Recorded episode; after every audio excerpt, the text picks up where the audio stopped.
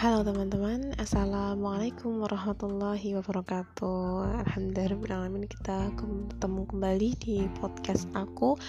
Hari ini kita telah merayakan uh, hari besar kita umat muslim yaitu Idul Fitri.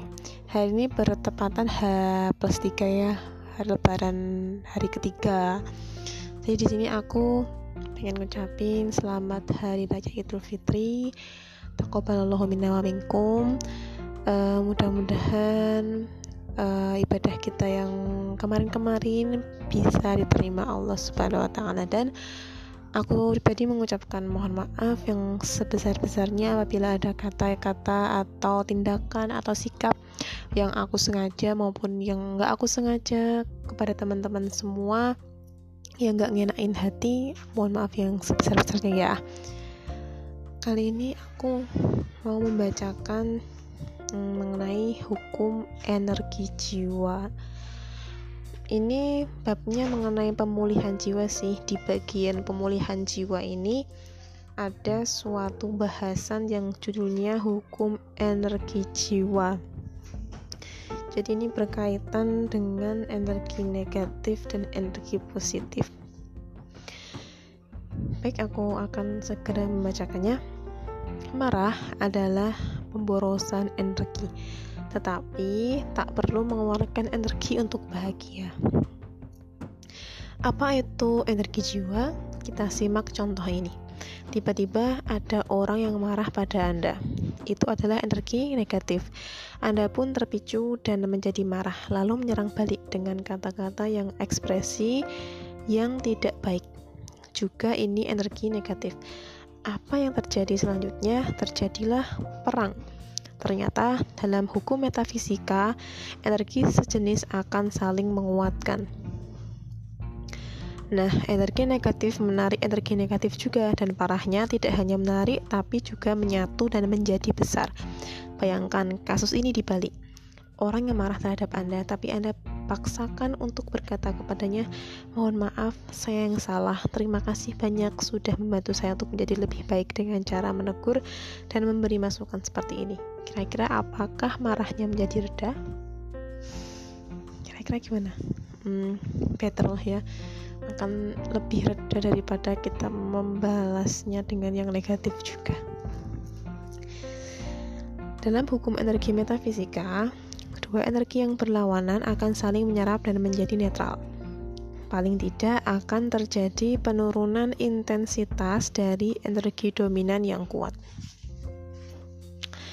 Nah, eh, kira-kira kayak gini. Jadi, ketika emosi negatif itu lebih kecil dari emosi positif, maka energi atau emosi yang akan dihasilkan adalah emosi yang positif karena lebih banyak yang positif. Nah, uh, jadi sanggup, sanggupkah teman-teman semua menghasilkan emosi positif lebih besar intensitasnya dibandingkan emosi negatif dari seseorang yang sedang terpancar menuju Anda? Ini adalah kemuliaan besar sebenarnya bagi pribadi kita yang berhati suci. Ada contoh ada contoh lain sih ketika emosi positifnya lebih sedikit dibandingkan emosi negatif yang datang, nah itu hasilnya akan tetap emosi yang negatif. Tetapi bersikap positif yang sekecil apa pun terhadap orang yang negatif terhadap kita itu bukan hal yang sia-sia.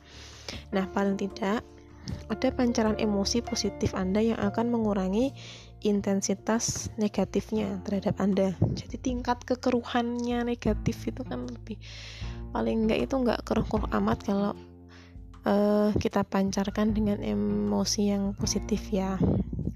Tidak sekeruh kalau ketika kita memancarkan emosi yang negatif juga. Kira-kira seperti itu.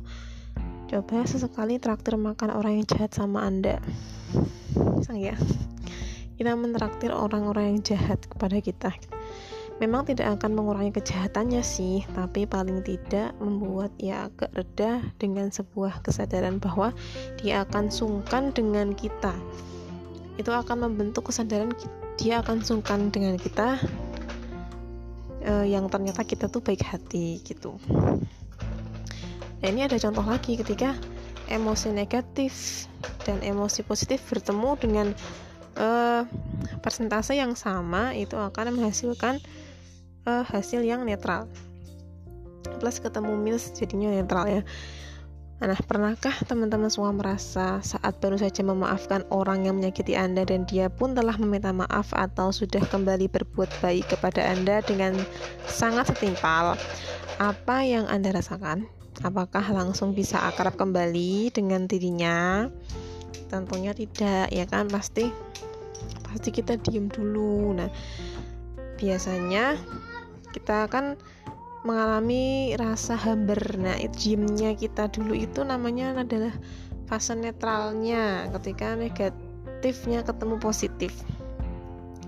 Inilah yang coba dijelaskan oleh tadi yang aku bicarakan. Kalau negat, eh, emosi negatif bertemu emosi positif itu akan menjadi netral. Lah netralnya itu dalam bentuk kita diem dulu atau sungkan dulu dan lain sebagainya tidak langsung akrab seperti sedia kala.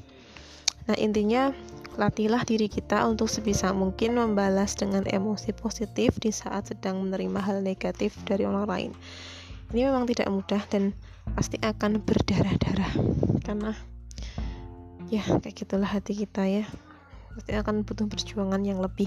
Tetapi jika sudah terlatih untuk selalu positive thinking positive feeling dan positive attitude ganjaran kesuksesan dan kebahagiaan yang akan diterima bakal tak terhingga. Dan itu kebahagiaannya dari dalam dari dalam hati kita.